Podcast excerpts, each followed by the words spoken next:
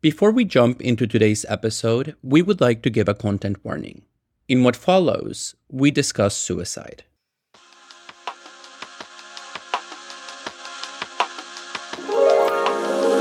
Hi, I'm David Pena Guzman. And I'm Ellie Anderson. Welcome to Overthink, the podcast where two friends, who are also professors, put philosophy in dialogue with the everyday.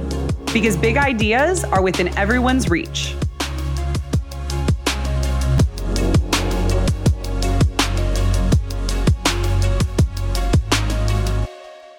Hello, everyone. We are so excited to share with you the contents of today's episode. But before we do that, we have a very rare ask. Very rare. We are at almost 100 reviews on Apple. Yes, on Apple. And we would love it if you would take a minute of your lovely time to write a review for us, a fair review, but preferably an amazing review. Yeah, no, five stars, please. we know that some of you don't listen to us on Apple. Spotify has recently introduced reviews. So if you listen to us on Spotify, please review us there. But if you don't have time for a review, you can also just give us a simple rating. Here's your moment. We're building it into the episode. Pull out your phone, go to the app of choice, go ahead, click on our show. You're probably already there because you're listening to it. Scroll down to the bottom and under ratings or reviews, please just hit this five star button. Do do do do do do do do do do do do.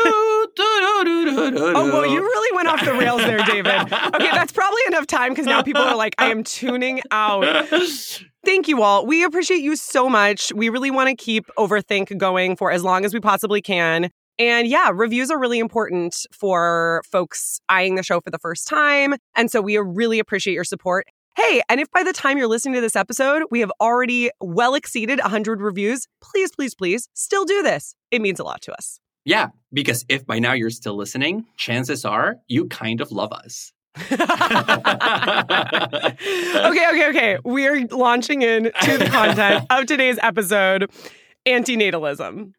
Ellie, in 2019, there was a major controversy involving an Indian man by the name of Raphael Samuel who very publicly made the claim that he intended to sue his parents for having committed the great injustice of dun dun dun having brought him into the world.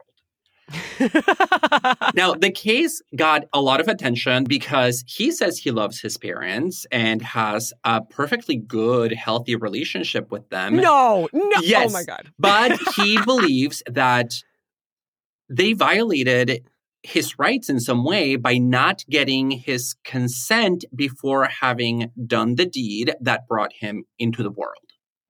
But how can you violate the rights of a non being, right? Like he only has rights in as much as he is a living human being. And so the very condition for the possibility of his saying that they violated him is that he's already born. So I suspect this is why the lawsuit probably never actually went anywhere because I tried to follow the story after 2019 and I just couldn't find any information beyond that original moment where he announced to the world that he didn't want to exist and that he was suing his mm. parents. So I suspect okay. that this might be why it didn't get any legal traction. It's funny because in these cases where somebody says it would have been better if I didn't exist at all, I I'm just kind of like it often feels to me like they are imagining being a little unborn baby soul up in the universe somewhere and trying to decide should I come down from my sweet womb of a heavenly resting place and be in the world or not. It's almost as if they're imagining themselves as potentially existent beings before existence and potentially non existent beings. Yeah, but to be a being needs to be existent. It, it's almost like the Disney movie Soul, where there's all of these like unborn souls that live up in the sky somewhere. It's just like such a fantasy. so I don't disagree with you, but if I were to put on my hat representing this guy's philosophy, I suspect he would argue that his existence, just by virtue of the amount of suffering that he has endured, is already bad enough that it justifies the claim that he would have been better off not existing. With his wonderful, loving parents and the beautiful family life. I, I, know. I love that he's like, I love you guys, but I'll see you in court. but you know, the funny thing is that we might want to think about this guy as a lone voice in the wilderness, you know, a random guy with a random worldview trying to sue his parents for having given birth to him. But it seems as if his case reflects a growing view among certain corners of the population. And the reason that I say that is because one of the films that was nominated for the Oscars in uh, 2018 is a movie called Capernaum by the Lebanese director Nadine Labaki. And the movie tells a story of a young boy, a Syrian refugee child who is living in Lebanon, who has a very difficult life. And towards the end of the movie, this is not a spoiler uh, moment, but the movie hinges on the fact that this kid, due to circumstance, eventually sues his parents in a Lebanese court, making literally the same argument that Raphael Samuel tried to make in an Indian courtroom, which mm-hmm. is that his existence should not have happened and that his parents somehow violated his rights by having procreated. And so the kid not only sues his parents for having given birth to him, but also argues that they should be prevented from having any other kids in the future. Widespread attention to the problems of procreating are definitely having a moment. And in philosophy, this position that being born means to be harmed is what's known as antinatalism, which we'll be talking about a lot throughout the episode today. One of the reasons that antinatalism has become so popular, I think, too, is because of climate, yeah, right? Yeah. A lot of people are really concerned about climate change. Uh, in fact, there was a study showing that one in four childless adults in the United States cited climate change as a factor in why they don't currently have children. Although I did recently see a meme that people might be rethinking this now that Rihanna is pregnant. oh my God, yeah. and that Rihanna's pregnancy is the death knell of antinatalism. but then I think you can you can either be on the Rihanna side or you can be on the Miley Cyrus side because Miley Cyrus said in an interview that until I feel like my kid would live on an earth with fish in the water, I'm not bringing in another person to deal with that.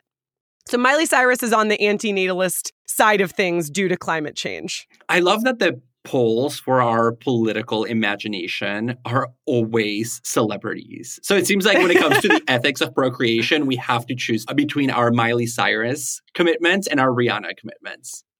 I mean, uh, I I think I prefer Rihanna, but in this particular oh, case, oh, I, I might side I with prefer Rihanna. Well, but in this particular case, I might actually go in the other direction. But you're right that Rihanna's pregnancy has changed discourse around procreation and around pregnancy. Yeah, on the one hand, you have rampant economic insecurity, climate destruction, imminent political turmoil in many places of the world, if not already existing political turmoil. And then on the other side, you have, oh, Rihanna's having a baby. Let's be like Rihanna and bring more children into the world. Today, we are talking about antinatalism. Is birth a harm because life involves so much more pain than pleasure? Is it better never to have been born at all? And do humans have a duty not to bring children into the world, considering the ravages of climate change and overpopulation?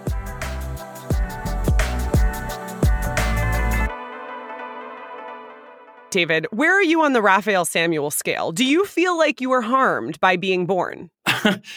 I don't know that I was harmed by being born, but I feel like maybe other people were harmed by my being born. the first among them being my mother, definitely. Poor, poor Lydia. Um, and also, I can speak personally to being harmed by your existence. I do what I can. I am very, very glad you were born. Let's think about why somebody might think that you were harmed in being born. Let's. Regardless of whether or not you harmed your mother. So, a basic articulation of an antinatalist position would be as follows Being alive means feeling pain. There is no way to avoid pain by coming into existence.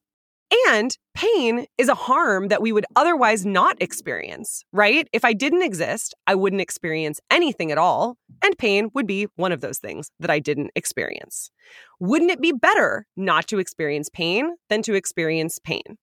If you agree with that, you will agree that existence is a harm. And it's not just a harm, but it's actually a very serious harm. Yeah, that is a good description of the at times convoluted logic, I think, of antinatalist arguments. But I, I want to know, Ellie, whether you buy that argument that you just presented. Do you feel as if birth is not just a harm, but a serious harm? No, I, I don't feel that way. I've been describing the view of philosopher David Benatar, who is the most famous proponent of antinatalism. Antinatalism, simply put, is the theory that it would be better never to have been born. At all. Period. Yeah, that's the title of his book. Yes. So Benatar's position can be counterintuitive. And in the past, when I've taught his material to my students, they have really strong reactions against it, right? They're like, no, that doesn't sound right to me. That doesn't square off with my view of existence and the value of existence. But then as you start digging into the details of his claims, one of his core arguments, which then many of my students assent to, is that in general, there is more badness than goodness in living. So life is generally mm. like more crappy than than enjoyable. So he's drawing a very counterintuitive conclusion, but showing you that it's based on intuitive premises. And one of the ways that he does that is by talking about the pain pleasure calculus of existence.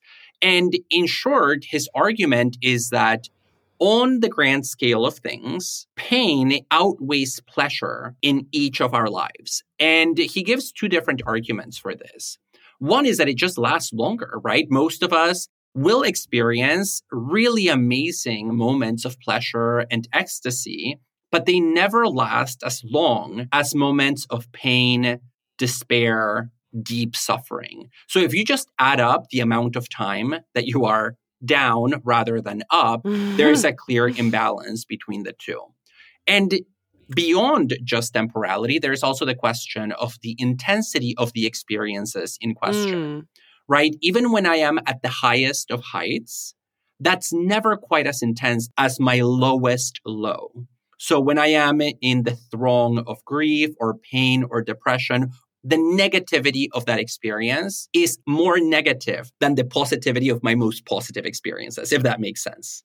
Yeah, the way that I was taught this as an intro to psych student in undergrad was that five positive things even out to one negative thing. And so, so you could get like five really positive YouTube comments, but then one negative one will cancel them all out. And so you would need six to everyone in order for there to be like a slightly positive balance in your life.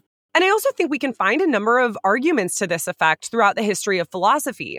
There are certain precursors to Benatar's arguments in the 19th century philosophy of Arthur Schopenhauer, who's sort of an antinatalist before antinatalism is a term. and Schopenhauer says that misfortune is the general rule of our lives because well being is negative and pain is positive. And what he means by that is, you know, in terms of negative and positive, we're not talking about bad and good. We're talking about the absence of something and the presence of something else. Yeah, whether you notice it or not. Is that right? Yes. So think about when your shoes fit perfectly. Mm-hmm. When your shoes fit perfectly, you're not noticing them throughout the day, right? The whole point of a shoe fitting perfectly is that the shoe can get out of your range of conscious awareness. But when you have a slight pinch in your shoe, maybe it's a little too tight, suddenly all you can think about is how your foot hurts. And so Schopenhauer says that this is actually how we experience life in general. When we are in a state of well being, we don't notice that, we don't appreciate it.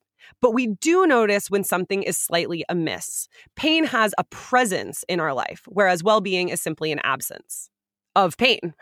yeah, it has a normative power that well being doesn't. And this is an argument that the French historian of medicine, Georges Canguilhem, makes in connection to health. More generally, he says, look, when we're healthy, we are not aware of being healthy. But the moment that disease or pain or illness enters into our lives, it crowds our mental and experiential space, and we can think about nothing but that. And he has mm. this really nice definition where he says, health is the silence of the organs. It's an absence.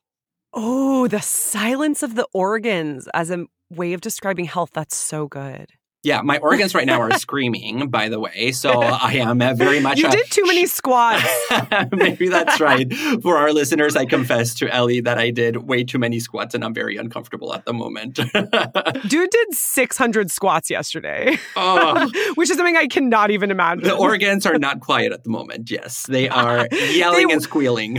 potentially, they will be quieter in the long term because of your exercise. Who knows? Um, but yeah, I mean, show Schopenhauer really draws from this point about the negative nature of pleasure and the positive nature of pain. That because existence is mostly made up of frustration and pain, our best moments in life are when we come as close as possible to non existence. so, so, he says people tend to be happiest when they're on the brink of falling asleep and the least happy when they what? wake up. it's like because when you're about to fall asleep, you're about to be non-existent, and then when you wake up, it's like, oh shit, a day of existence awaits me. Oh wow, I kind of love that, even though I'm not sure that I agree. Yeah, I definitely don't agree. Yeah, I, I want to believe that I've been happier than when I just like pass out at night. to fall asleep. um, I have to say that there is an aspect of antinatalist philosophy that speaks to me the problem for me is that antinatalists, whether they are old school like Schopenhauer or more contemporary figures like Benatar, they don't just say that existence is bad, which again, I might agree with. They go one step further and they say that non existence is better than existence. And I think this gets us into a lot of metaphysical puzzles that are really difficult to untangle. For example, how can we say that I would be better off not being when if I am not, then there is no I that would be better off, right? This is what you said mm-hmm. about this lawsuit that was going to happen in India. How could this guy's consent have been taken before yeah. he was born into the world? And that's where I start hitting the brakes on antinatalism. Yeah. And Benatar does say that it's not that the people who never existed, if we can even use that phrase, which we probably can't, are better off than the people who are existing. But he's saying that among those people who exist, existence is bad for them. And once we say this, we can say that never coming into existence is better. A lot of this trades on what Benatar calls the asymmetry argument. And his view is basically as follows so I, Ellie Anderson, currently exist. I'm alive coming at you over your airwaves. And because I exist, I have both the presence of pain and the presence of pleasure. The presence of pain is bad, right? I woke up this morning with a nervous stomach ache because I have a lot on my plate this week. The presence of pleasure, though, is good. I had some delicious coffee this morning, made myself some nice chia pudding for breakfast. Fun, wonderful, good.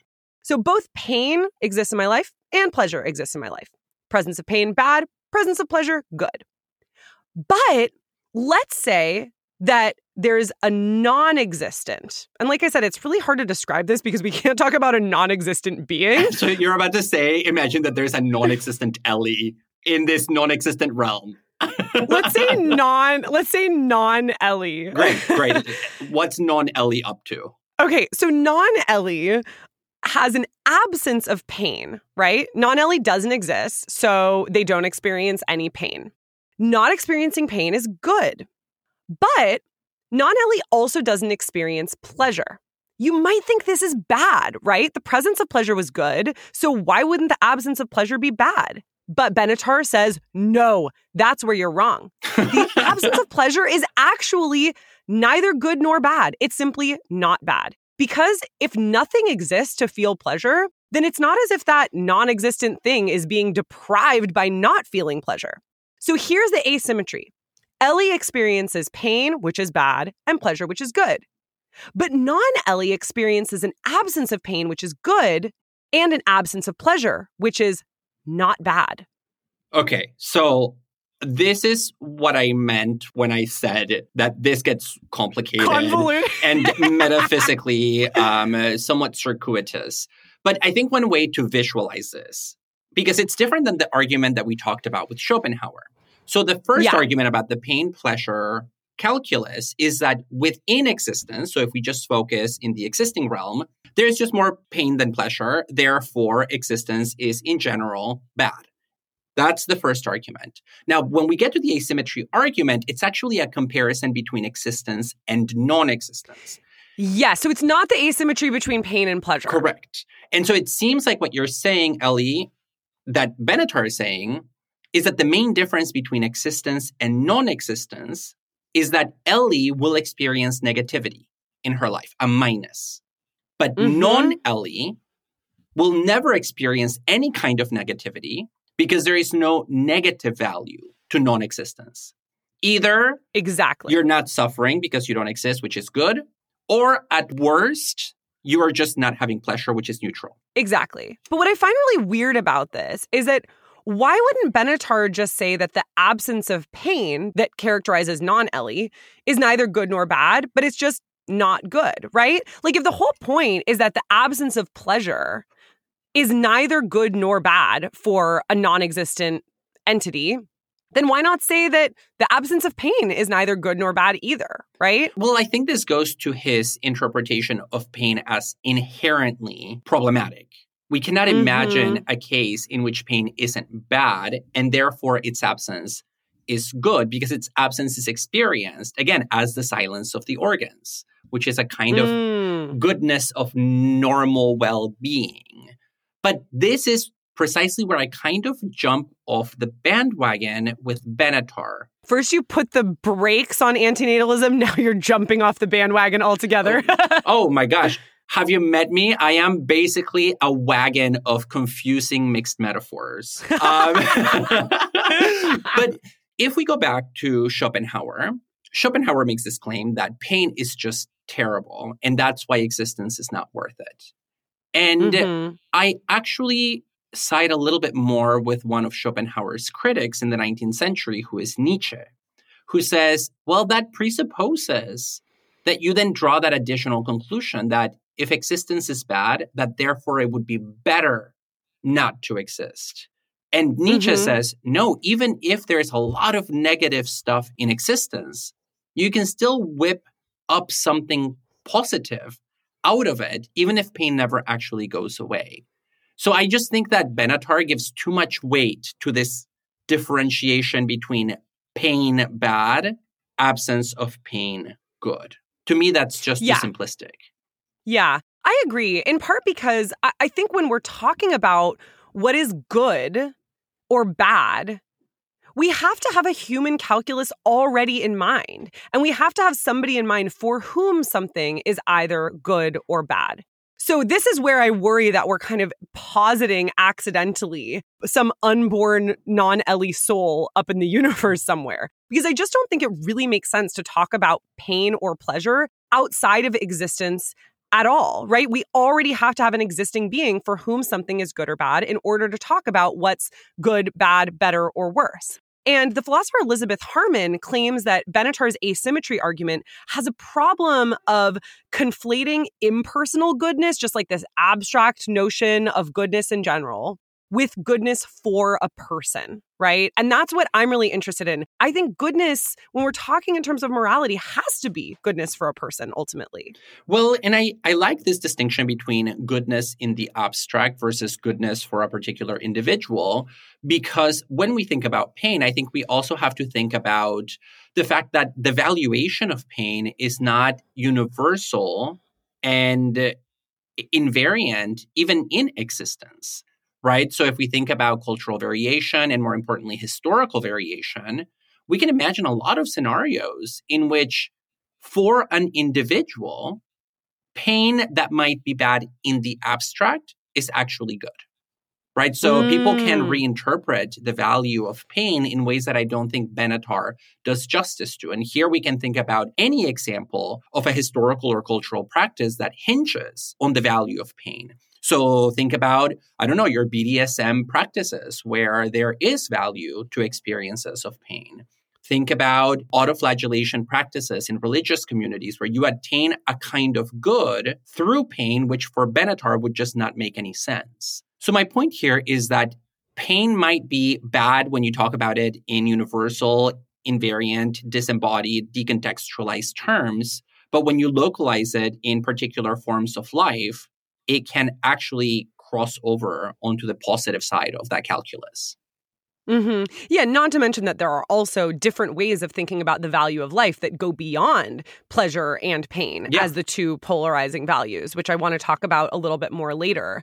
I also think, just in general, I really do agree with the idea that Benatar's asymmetry argument doesn't work because the absence of pain should be considered as neither good nor bad, in the same way that the absence of pleasure is considered neither good nor bad. I think it's weird that he's like, the absence of pain is good for this non existent non being. And I'd had this sort of feeling about antinatalism for quite some time, but there was always something about it I couldn't put my finger on. And then there's a guy named Thaddeus Metz who has articulated precisely this objection to Benatar. And in reading that argument, I was like, oh, yes, this makes sense. What Benatar is getting wrong is that he is assuming that the absence of pain is a good thing for the non existent being, whereas really it's just kind of like neutral or not bad. yeah, you just want to say that in the non existent realm, there is no good or bad. Everything is just neutral because nothing exists. That's your view. Yeah, non existent realm doesn't yeah. exist. Not even a realm. Yeah, I agree with you that valuing the non existent from the perspective of the existent is a kind of leap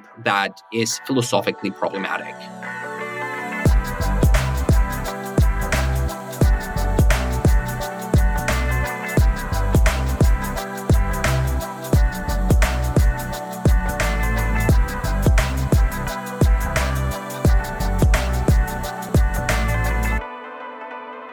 David, you talked about a moment where you jump off the antinatalist bandwagon altogether. And you mentioned that that was in part because of Nietzsche's rejection of Schopenhauer. Schopenhauer, very pessimistic philosopher. Nietzsche has a reputation for being a pessimist sometimes, but actually is not a pessimist at all. Why do you agree with Nietzsche that even if life involves suffering, it doesn't follow that life is worthless? Because I buy Nietzsche's argument in his book, The Birth of Tragedy, that even if there is a lot of suffering in existence, all the way to the point of reaching the conclusion that existence is meaningless, that doesn't quite mean that our existence in this world, unideal as it may be, cannot be somehow justified through human action. So in this book, Nietzsche says, look, we have forgotten just how meaningless life is. And he cites the mythical figure Silenus, who famously said to the ancient Greeks that the best thing that a human can do is to never have been born. And then that the second best thing that a human can do is basically kill themselves. And Nietzsche says, I think Silenus is right that existence is an abyss in which you can find no foundation. There is no bedrock that will secure meaning and value for the life that you have. Nonetheless, and this is why he writes extensively about ancient Greek tragedy and music, we can justify existence through music, through art, and even through mythology. He says existence can only be justified aesthetically, i.e., through mm-hmm. art. Yeah. And one way that we can think about art is the transformation of the pain and suffering of human existence into something that is beautiful. I don't know if we might mm-hmm. call it pleasurable. Certainly some would. I'd be probably fine with that, but we'd have to be thinking about pleasure in a way that's not just about like the physical pleasure of not having my shoe pinch, something that is sublimated, to use a term from Freud, something that really helps us achieve higher order goals of human existence. And Nietzsche doesn't use the term pleasurable. He uses three other terms. He says that through art, we can sublimate existence into either the comic, so we can make fun of existence, the beautiful, so you look at something in art that just stirs up certain emotions, or the sublime, which is a combination mm. of something that is fascinating and awful at the same time. So it's not that existence suddenly becomes pleasurable, it's just that it can be comic, beautiful, and sublime, arguably all at the mm-hmm. same time. Yeah, and I think what you're saying, David, points to one of the problems for me with the roles of pleasure and pain in our everyday lives. Because I buy the idea that there are higher order goals to human existence that either are higher order pleasures or that even go past pleasure altogether. And this is one of the points that philosopher Elizabeth Harman makes in response to Benatar. She says that Benatar fails to distinguish between the higher order pleasures of life and the minor pains that we experience. So, can you give me an example of what for Harman would be a high order pleasure that cancels out a lot of tiny little pains? Because of my profession, one of the things that immediately comes to mind for me is the writing process. Let's say writing a book. Writing a book involves all kinds of everyday minor pains. uh, writing is challenging. It is a tough thing to do. It requires grappling with very everyday banal demons. But ultimately, the finished product of having written a book, I think makes those pains worth it for a lot of people. And even if we're thinking beyond minor pains to really, really serious pains and serious suffering in human existence, Harman uses the example of somebody who has received a cancer diagnosis at a young age. And she says, according to Benatar, the fact that people often die from painful illnesses and often die young is one of the problems with existence. Mm-hmm. He uses that as part of his antinatalist argument. And Harman just sees no reason to conclude that somebody who receives a cancer diagnosis at a young age, let's say it's a terminal cancer diagnosis, should not have been born, right? She says having loving relationships, doing work that we find rewarding, those can contribute to a life that is well worth living because it contains good experiences. Yeah, I am persuaded by what you were saying because I do think that if we equalize pain and pleasure into simply two categories with the same weight across the board, we lose a lot of nuance about what it is that we value about our own existence. And you know, I can say as somebody who who has written a book that that that's a good description of my experience. it was awful at times, and then you get this high at the very end of the process that justifies it retroactively and it makes you think, mm, maybe I would do that again, which is precisely what you said all along you would never do. But mm-hmm. even beyond that, I think whenever you get to the point of making arguments about who should and should not have been born, you are entering into very dangerous territory. And this is also a problem yeah. that I have with Benatar's antinatalist position is that sometimes it does reek of ableism to a large extent mm-hmm. because of social norms and expectations that we have around the value of people with disabilities, especially from an able bodied perspective. I think we run a real yeah. risk of saying the life of this person should not have happened because I am projecting myself into their shoes and assuming that I would not have wanted to exist if that had been the hand that I had been dealt. Well, it's interesting that you say that because Benatar really wants to guard against this worry. He actually thinks that his version of antinatalism is less ableist than a lot of arguments about the value of human life.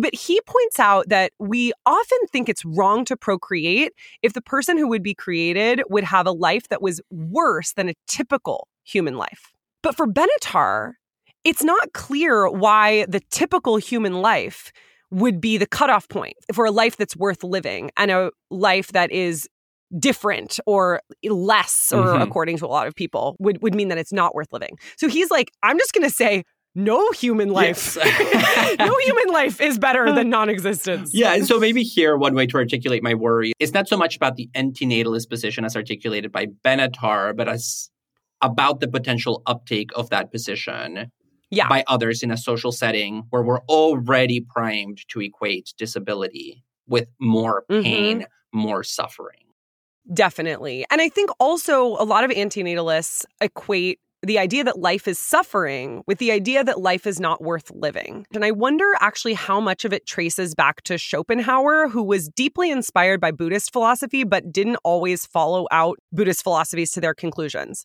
So, the idea that life is suffering is a key tenet in Buddhist philosophy. According to Buddhist traditions, humans are caught up in a wheel of suffering, a wheel of samsara, and our goal is to break out of that wheel of suffering.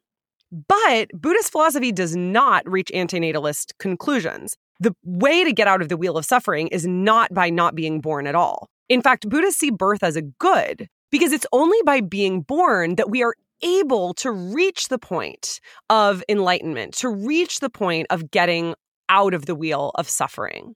And human birth in particular is seen as a good in Buddhist metaphysics because it is humans who have reached the point at which we may become enlightened. We can become aware of the Four Noble Truths, one of which is that life is suffering, and another of which is that there is a way out of this suffering. So Schopenhauer is inspired by the Buddhist philosophy that life is suffering, but comes to very different conclusions. Well, I would say that that's an interesting reason to reject antinatalism from the perspective of people being born, because it shows why existing might be good for them, right? Because it enables you to reach enlightenment. It enables you to reach these higher order pleasures that you wouldn't have access to otherwise. But there's another aspect of antinatalist philosophy which hinges less on whether existence is good for the people who are either going to exist or not, but on mm. procreation and whether mm-hmm, mm-hmm. bringing mm-hmm. more new beings into existence is good for those who are already there. So aren't living sentient beings and not just human beings ultimately harmed by more people coming into the world. So for example, the more people that there are, of course, the worse climate destruction becomes, the more that the natural world is devastated. Think about deforestation, think about the oppression of animals, think about pollution. So this would be the, I think, the Miley Cyrus version of the argument. Is that right? yes, definitely. Yeah, this idea that you should not, under the current conditions of the Correct. world, bring in a, another person. Yeah, so it's much more context dependent than the first argument, which is just about the absolute value of existence versus non existence.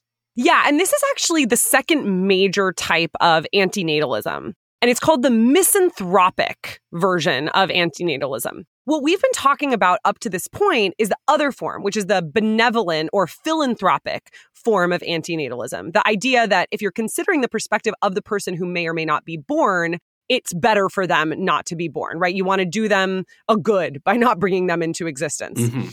The misanthropic argument is about doing a good to non humans by not bringing in more humans into the world, right? Yeah. So one is like humans are good, let's not harm them by giving them life. The other one is humans are crappy, so don't bring them into the world because they'll ruin it for everybody else. uh,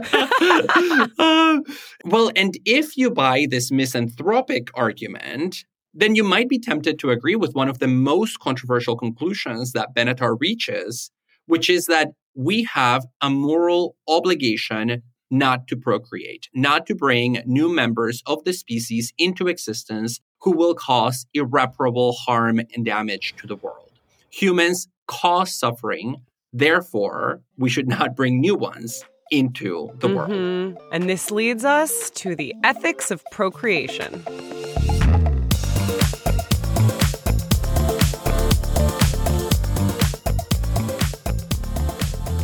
Enjoying this episode? Please rate and review us on Apple Podcasts, Spotify, or wherever you listen to your podcasts. You can also connect with us and other listeners on Facebook and Instagram.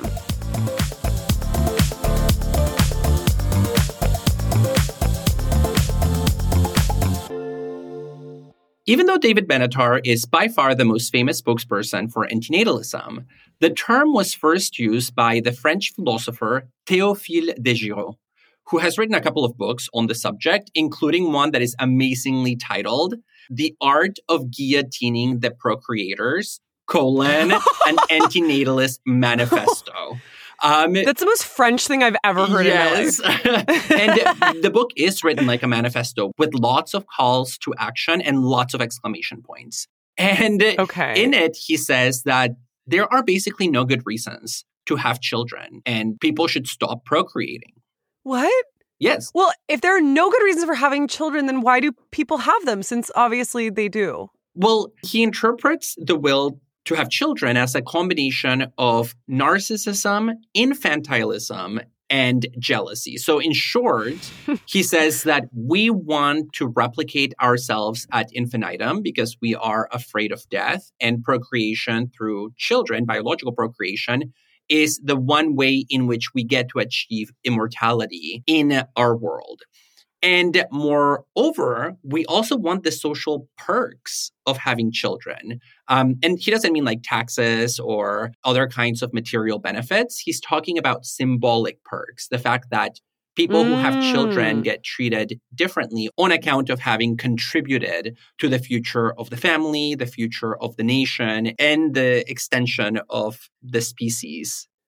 That one I can definitely buy because I have noticed this strange tendency among people who have children to be super sanctimonious. Yes. Um, and, and they just have like the whole weight of society behind them. And so they get to say really, really annoying and rude things to the childless folks like myself. Like, oh, must be nice to have time to do your work. I'm like, yeah, it is nice to have time to do my work. Like, you chose to have a child, so you don't have time to do work. But, like, what if I were to say it to them, must be nice to have a husband and child? Like, that would be, that would just seem desperate. yes. But they get to seem like they're like on the high, on the, you know, on some moral high ground for being like, oh, like, must be nice, this long suffering martyrdom. Oh my gosh. So I think Théophile uh, de Giraud just hates children. Uh, but this is one of his arguments. He says that parents are allowed by society to vaunt their superiority in front of others. And let me read you this quote. And this is characteristic of his writing style. Let me just say that. Quote God knows that parents love to take any opportunity to strut around with their unbearable, intrusive spawns in every public place available parks, museums, theaters, hospitals, cemeteries, unemployment offices by pushing in front of them with a puffed chest those caricatures of a sarcophagus that are their strollers.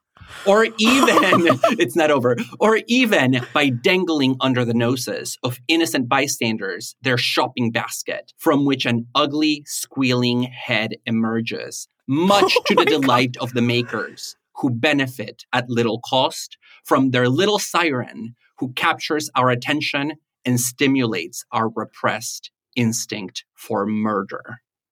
Wow. Okay, I, I just want to go on the record and say I I love children. I I think this is hilarious, but I'm not like wow. There, there's a lot going on here. Um, I'm curious actually about Théophile de Giraud's psychoanalytic Yes. uh, baggage that he's bringing to the table here. But I did, you know, apropos of this, I did have an experience recently where a friend who has a child who chose to have a child has a very secure economic condition accused another one of our friends of childless privilege Oh my God. and said, check your childless privilege. Uh, And I'm just like, what? what? How can you possibly say that?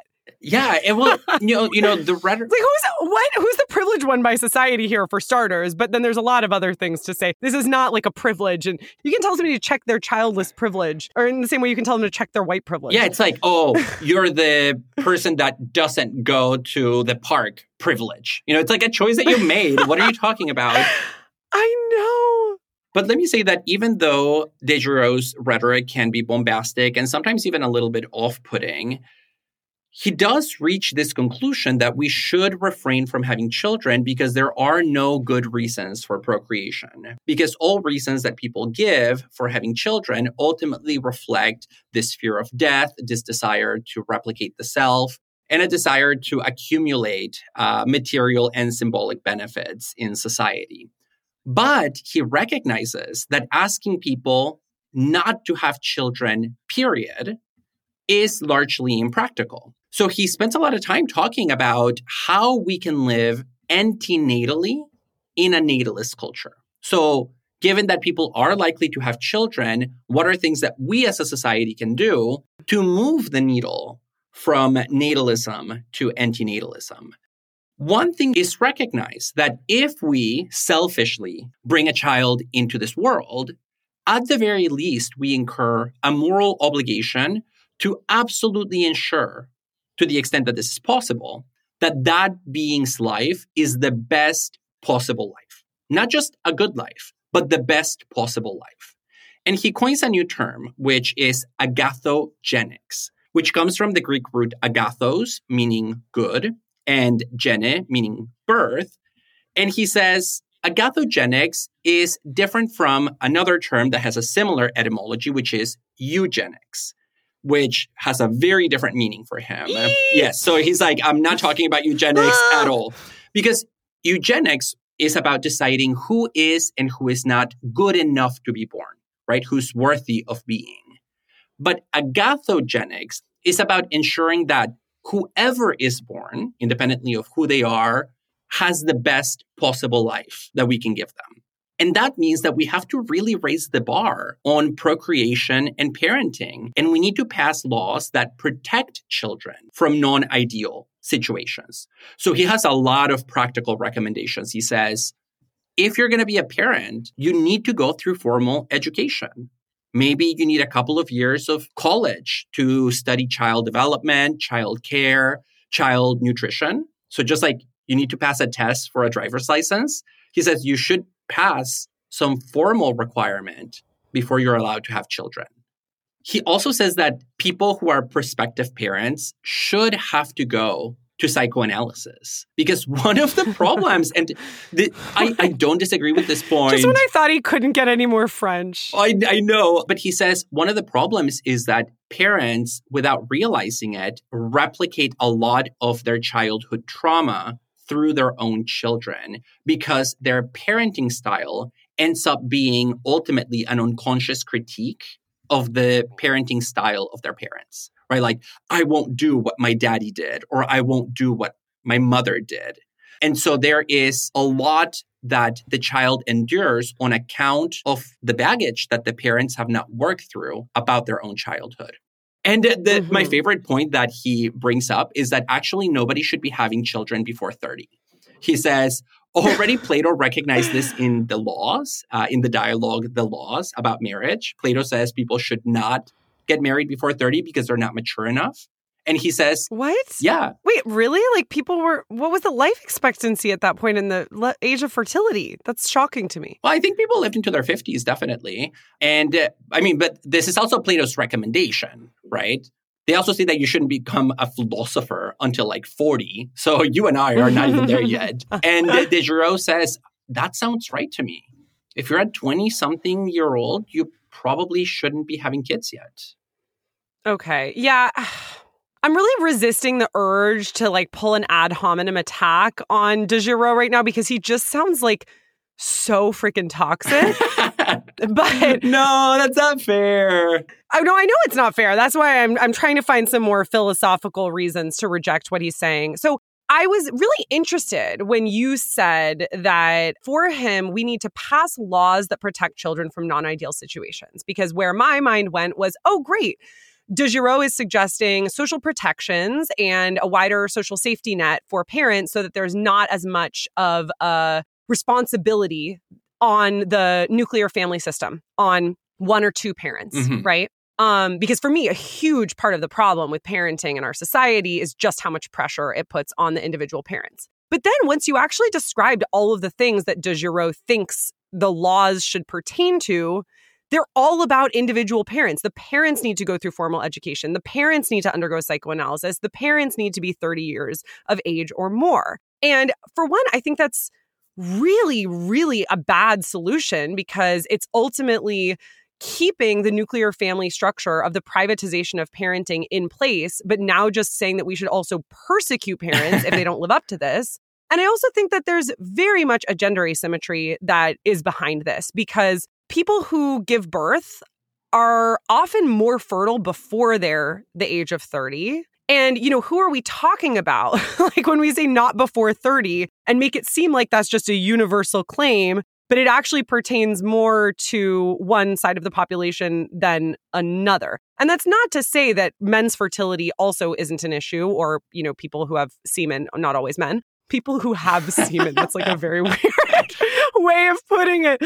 But still, I, I, think hopefully you get what I'm saying, which is just that th- this is a claim that has been leveled against antinatalism from feminists, is that a lot of times antinatalist arguments end up really putting a lot more pressure on people who have ovaries and wombs, who for the most part are women. Yeah, so I think the argument about 30 definitely is susceptible to this argument. The claim about formal education and undergoing psychoanalysis, he's clear that he means this for parents yeah. independently of their sex or gendered identity. But it's still presumably within a nuclear family structure where he's imagining a two parent system. Maybe he's recognizing the prevalence of single parenthood, especially single motherhood. But if he's not like, I'm not getting the vibe. I want, I want like communal parenting situations myself, and a really strong social safety net by the state. Well, yes, but here we have to think about the context in which he's writing, right? He's writing in a French context where there are those social networks to a much larger extent than they are in the US. Mm. So he takes it for granted that there should be state funded child care facilities, pretty significant maternity and paternity leave for new parents who are bringing a child into the world. What he is saying yeah. is that those safety nets that we currently have are not enough because they don't recognize the psychological and, in fact, existential significance of bringing mm-hmm. a child into the world. So he's not undercutting yeah. them as much as adding on top of them. But to my mm-hmm. knowledge, mm-hmm. he doesn't require that that be a nuclear family. It's just that that's the form that it culturally takes and has taken for some time recently. Yeah, but psychoanalysis itself as a practice yes. is rooted in nuclear family systems. But I also think, take the nutrition point. He says that parents should have education in children's nutrition. I actually think that that's a pretty cool yeah. idea. But why not also say cities need to have accessible and healthy, affordable food you know, so that we don't have food deserts. Because what are two years of nutrition education going to do for parents who live in a food desert? Yeah, of course. And I guess my point here is that he is not in favor of austerity measures about parenting or privatizing it. Again, because he's coming out of that mm-hmm. largely socialist French context. But maybe he should devote more time to specifying the ways in which we could break down the nuclear family I want to jump back to the gender point for a moment, though, because I was having a conversation recently with friend of the podcast, Jessica Locke, who said that part of the problem with antinatalist arguments for her is that they end up looking a lot like the conservative argument about policing women's bodies through anti abortion laws. So the conservative position would be that women have a duty to give birth. The antinatalist position would be people have a duty not, not to, to give birth. Okay. But then there's a hidden premise in that claim, which is that who are the people who give birth? By and large, it's women.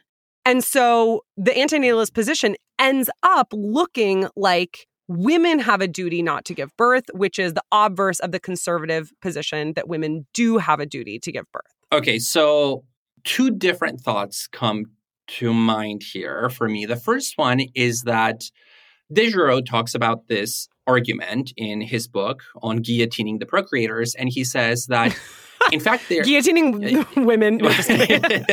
um, no, and he says that in fact, his brand of antinatalism grows out of feminist critiques of reproduction in the 20th century and the central feminist premise that women have zero duties to have children. Of course, then it takes mm. a turn towards a, ne- a, a negative duty.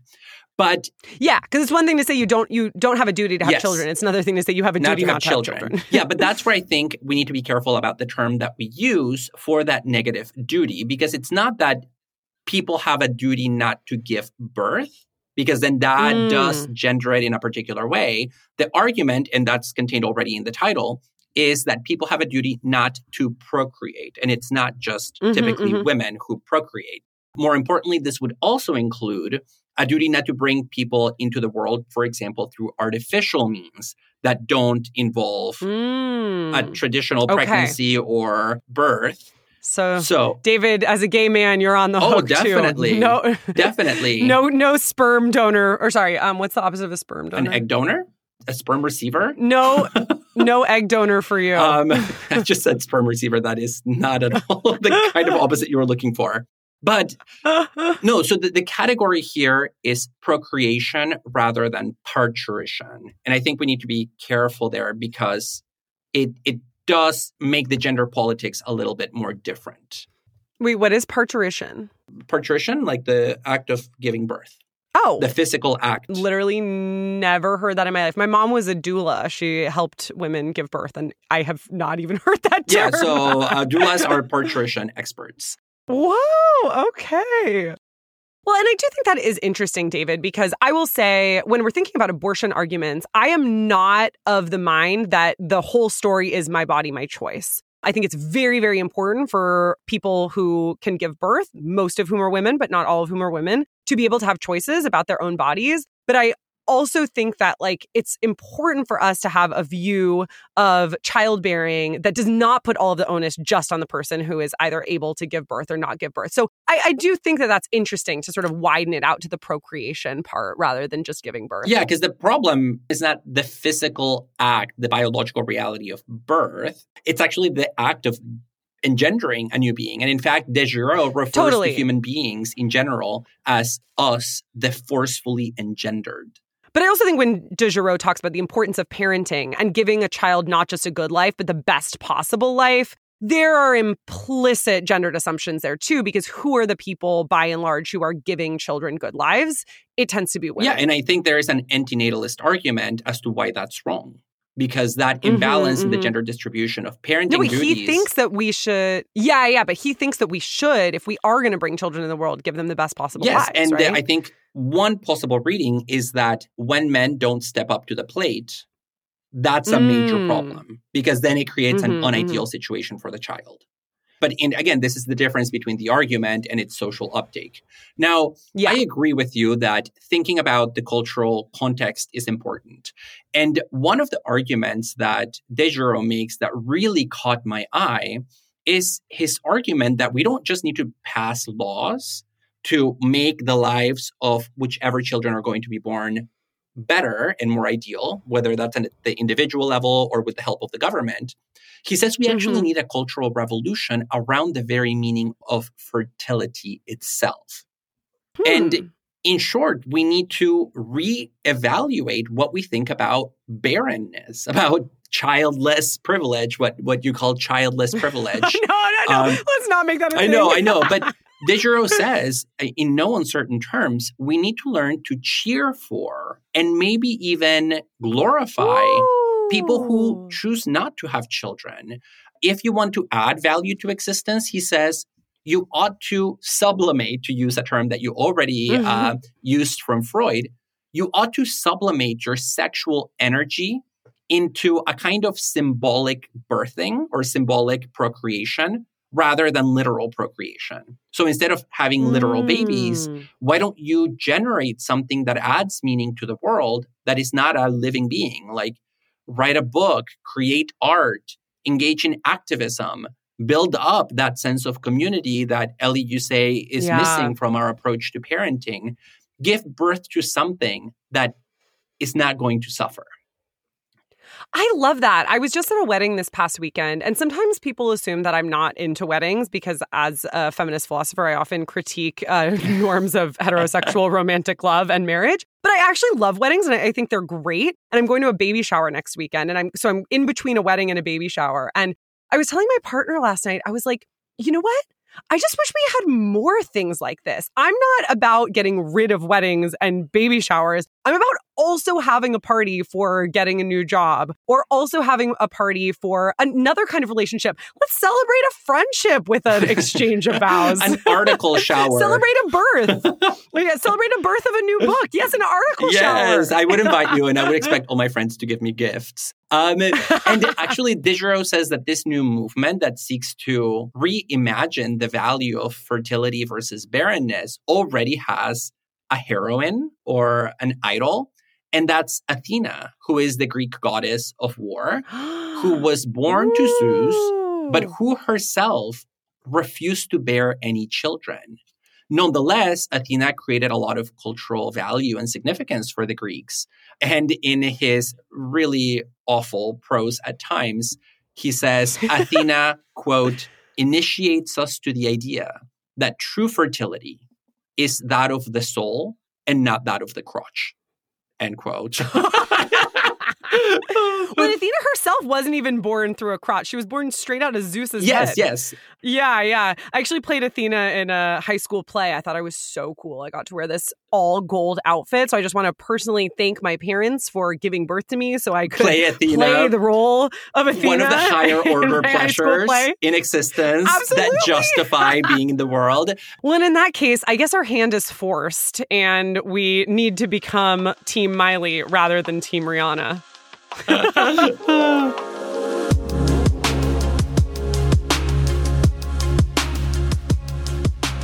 We hope you enjoyed today's episode. please rate and review us on Apple Podcasts, Spotify, or wherever you listen to your podcasts. You can find us at overthinkpodcast.com, where you can email us with questions, feedback, or even requests for life advice. You can also find us on Instagram and Twitter at overthink underscore pod. We want to thank our audio editor, Aaron Morgan, as well as our production assistant, Sam Hernandez. Samuel P.K. Smith for the original music, and Trevor Ames for our logo. And to our listeners, thanks so much for overthinking with us.